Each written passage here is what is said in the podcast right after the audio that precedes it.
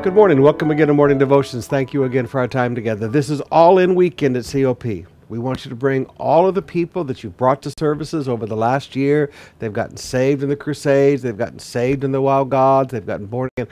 Bring all of these people, bring all of your Connect Group members. This is what we call All In Weekend. We want everybody here this weekend. I'm going to be preaching a special sermon, and we encourage all of you be here and bring all of these people you brought all last year. Let's get them back in the house of God again. All in weekend. But right now, I want to take you to a thought that people don't normally look at regarding the people of Egypt. You see, we, we think that Moses was despised and hated by everybody because Pharaoh despised and hated him. But you have to understand there's a difference in attitudes between leadership and people. Now let's pick up with Exodus 11, verse 1. Then the Lord said to Moses, I will strike Pharaoh and the land of Egypt with one more blow. After that, Pharaoh will let you leave this country. In fact, he will be so eager to get rid of you that he will force you all to leave. Tell all the Israelite men and women to ask their Egyptian neighbors for articles of silver and gold. Now the Lord had caused the Egyptians to look favorably on the people of Israel.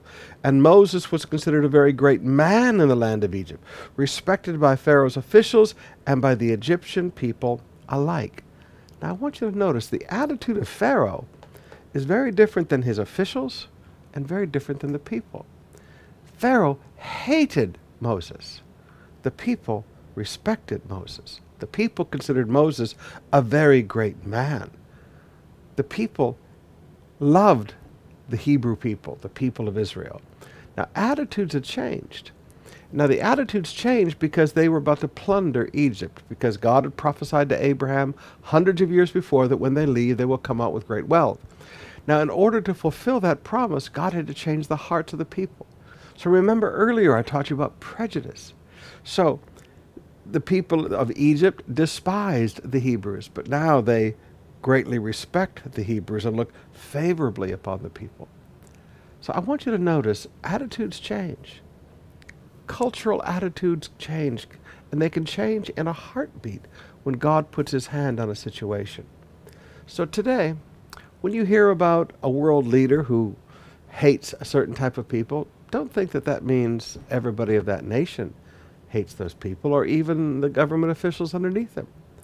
When you hear that somebody in a company hates somebody, it doesn't mean that everybody in that company hates that same person. Understand there is a big difference between prideful leadership and the attitudes of the people underneath. Don't blame everybody for a leader's bad attitude.